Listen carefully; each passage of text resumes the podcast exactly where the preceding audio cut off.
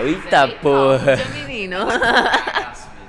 Assim que a gente começa mais um podcast aqui na Voeplay, nosso Voecast. E continuando com a Carly, que na semana passada esteve aqui dando spoilers do primeiro episódio. Hoje eu vou aproveitar que ela está aqui e falar sobre uma das especialidades dela também, que é criação de conteúdo na internet. Você gosta, não gosta? Eu amo produzir conteúdo. Gosto muito. Primeiro porque acaba se tornando uma estratégia de marketing para mim, né? Me, me, é, me dá autoridade para o meu trabalho. E eu trabalho vendendo cursos e, e, palestrando por aí, então me dá uma certa autoridade.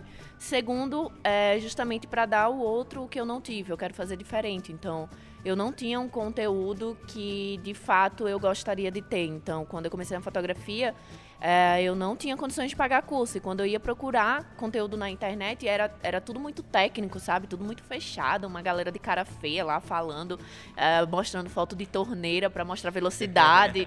e, gente, não dá. Eu queria uma coisa mais leve, que, que eu aguentasse ficar 10 minutos em um vídeo aprendendo, sabe? Que não fosse cansativo para mim. Então é aquele lance que se você não, não encontra, se você não tem, vai lá e faz. Então foi isso que eu fiz. Fui lá e fiz um conteúdo que eu gostaria de ter. Uma coisa mais leve, que não fosse muito técnica e que as pessoas aprendessem se divertindo. Então é isso. O que eu vejo de muito legal é que isso já foi muito claro para ti desde o começo, né? Tu começou na fotografia já com essa coisa de quero criar conteúdo, quero passar para as pessoas como eu faço. Sim, inclusive o meu primeiro ensaio foi o meu primeiro vídeo do canal. Nossa, é então, é eu não sabia de nada. Quem assistiu os primeiros vídeos aí vê que eu não sei de nada. Eu confesso que eu não assisti, eu vou assistir depois. Para quem quer assistir também, entre no canal zoar. da Carly. Vai lá pra zoar.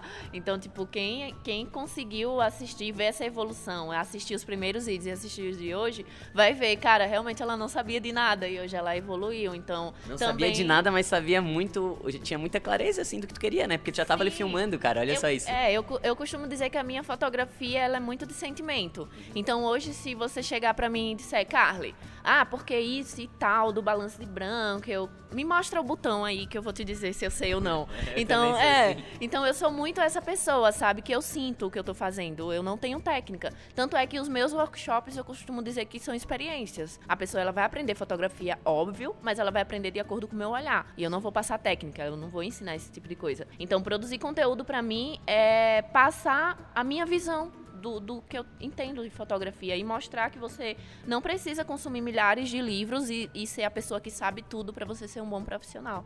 Então, essa forma leve de passar a fotografia e de aprender também, né? Porque eu estou em constante aprendizado, para mim é bem bom. Eu acho que hoje quem não cria conteúdo acaba ficando para trás, né? Porque a gente abre o Instagram e começa a rolar ali as fotos e tal, não sei o que, tu chega no final do dia e tu pensa, o que, que realmente me marcou? É tudo muito vago, é tudo muito raso, assim. Quando a gente faz um conteúdo que realmente é relevante, que, que é importante para mim, isso vai impactar alguém, Uh, acaba que se alguém pensa em fotógrafo, pensa em Carly, pensa em voer, porque a gente tá ali tentando sempre compartilhar o máximo que a gente pode, né? E, e, é bizarro, porque, tipo, as pessoas acham que a produção de conteúdo é só a gente tá ali, ah, é youtuber, é blogueiro. E, quem, e a, a produção de conteúdo, na verdade, ela é uma estratégia de marketing. E você, enquanto profissional, você tem que entender isso. É muito fácil hoje em dia com o celular que parece um tok-top, é tok-top, né? Aquele fogão. Então, tem celular top, com. É, não, é, é, não, é top. É, é aquele fogão, tá né? A gente tá péssimo com as palavras, mas assim, tem celular com três, quatro câmeras atrás. Sim. Então, mano, são câmeras muito boas. É muito fácil você chegar e postar uma foto bonita hoje em dia na internet. Sim. Só que você postar uma foto que existe um conteúdo, uma história por trás e você saber passar isso é outra coisa. Então, você tá lá rolando o feed, como você falou, o que é que vai fazer uma pessoa parar para olhar a tua foto? Segundo, o que é que vai fazer uma pessoa curtir, comentar a sua foto? E terceiro, o que é que vai fazer aquela pessoa ir no seu feed e quem sabe que te contratar? Então, a produção de conteúdo não é exclusiva exclusivo de youtuber, de blogueiro, enfim, de digital influencer. Tem que ser algo necessário na profissão de todo mundo, porque a gente se conecta com o cliente, né? Eu acho que é muito sobre a nossa vulnerabilidade também, né? De compartilhar, assim. Eu vejo que tem, tem muita gente que tem medo, né? A gente recebe mensagens de outros fotógrafos falando, ah, eu tento falar com os fotógrafos aqui da minha cidade, mas ninguém me responde e tal, eu queria uma ajuda. A gente vai lá e responde numa boa, sabe? Porque ninguém vai ser, tipo, melhor ou pior que a Voe. A Voe é a Voe ponto, entendeu? A Carly é a Carly é isso, entendeu? A gente pode compartilhar, a gente não precisa ter medo. E quanto mais a gente compartilha, mas a gente aprende também. Sim, eu confesso que eu não consigo responder todo mundo.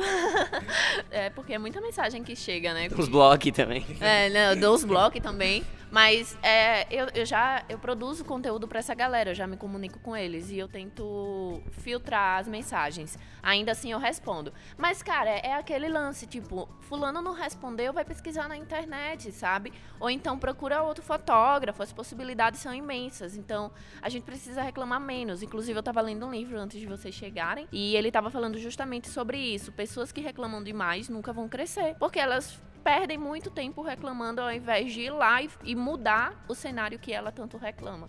E eu acho que é isso mesmo. É, tipo, parar de reclamar e, e, ir atrás de produzir. Eu acho que tu não responde as pessoas, não todas, né? Claro, porque também tem uma coisa que a gente precisa falar para as pessoas é que criar conteúdo envolve muito tempo, né? Não é só, não é só ir lá postar uma fotinho e deu. A gente gravou o Reality Saturados agora também, que é o nosso primeiro programa da Vplay. Se você ainda não assistiu, pode acessar o nosso site. É, claro, tu viu que eu fiz um ótimo link, né? www.vplay.com.br. Lá tem o primeiro reality reality de fotografia, eu acho que na internet é o primeiro, né, vai? Na internet eu acho que é o primeiro. Vamos ver, vou pesquisar. Google. E o primeiro legal também que existe, né? Ah, Porque o que existe, não, os certeza, que existem não são legais. Com certeza. Ninguém aqui vai ficar lá engessado dizendo que é bom, que é ruim. A gente se divertiu. E eu tava falando que isso envolve muito tempo, né? A gente criou o reality no episódio anterior do nosso podcast aqui, a gente falou que em 23 dias a gente criou, né, tudo e tal, gravou. Mas o tempo que a gente envolveu nesses 23 dias para que tudo saísse. E não só isso, né? Depois os dias de gravação, que foram quatro dias de gravação. Agora, edição, que coitado do Alan e Yasmin que Nossa, estão editando. Inclusive, um beijo para eles, anjos, porque. Anjos. Sério é, então, Yasmin e Alan estão editando e, tipo, cara, é conteúdo pra caramba. Então, assim, não é só o que as pessoas veem pronto na internet. Né? É que as pessoas, elas costumam olhar para algo e imaginar que foi fácil. Então, tipo, ah, eles já fazem isso sempre, então foi ok para eles. Mas não é, gente, tem todo um trabalho. Então, se um dia eu não lhe respondi, é porque eu estou trabalhando. Tá desculpada. Uma coisa também que eu acho que é legal a gente falar, que no teu caso, tu sempre produziu conteúdo voltado para fotógrafos, né? Já no caso da Voe, a gente tem, além da Voe Play agora, que é essa geradora de conteúdos para quem curte fotografia, a gente tem a Voe Art, que é a nossa parte de fotografia de casamento. E, e lá a gente também tem que gerar conteúdo para as noivas que querem contratar a gente. Então, isso é muito legal porque é um conteúdo diferente do que a Carly cria uh, como o nome dela ou do que a gente está criando agora aqui na Vplay, que é destinado para um, um público de fotógrafos. Mas dentro da VArt a gente também tem que criar conteúdo e falar com as noivas. E aí por muito tempo a gente ficou é, naquela que a gente tinha que aparecer o tempo inteiro e tal.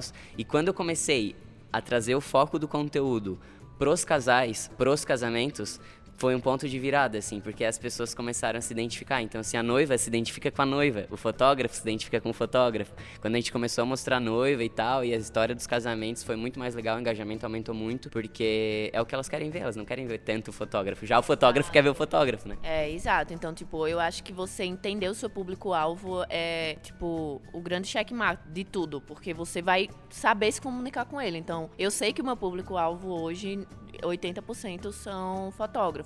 Então eu produzo para fotógrafos, eu não, eu não produzo para um cliente que vai fazer um ensaio. E assim como vocês que fazem casamento, entender que vocês produzem para noivas e não para fotógrafos, é o que mata a charada de tudo, sabe? Então você tem que saber se comunicar com o seu público e você só vai saber se comunicar com o seu público se você souber identificá-lo. Então, tem, tem que produzir conteúdo voltado para quem realmente consome o seu produto. E se a gente pudesse falar então qual é o público-alvo do nosso reality, quem vai assistir o nosso reality? Quem é que vai sentar em casa, lá no sofazinho, vai estourar a pipoquinha e vai assistir e vai ficar feliz assistindo? Qualquer pessoa que seja sensata. gostei, gostei. Não esperava uma resposta menos que essa. Porque, gente, o reality tá demais. Porque se você não assistir é um, um grande erro.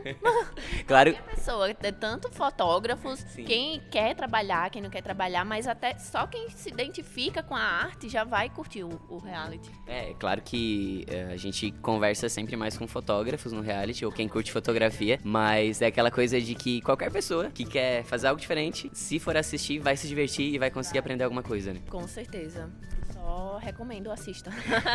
então é isso, a gente finaliza mais esse Voecast.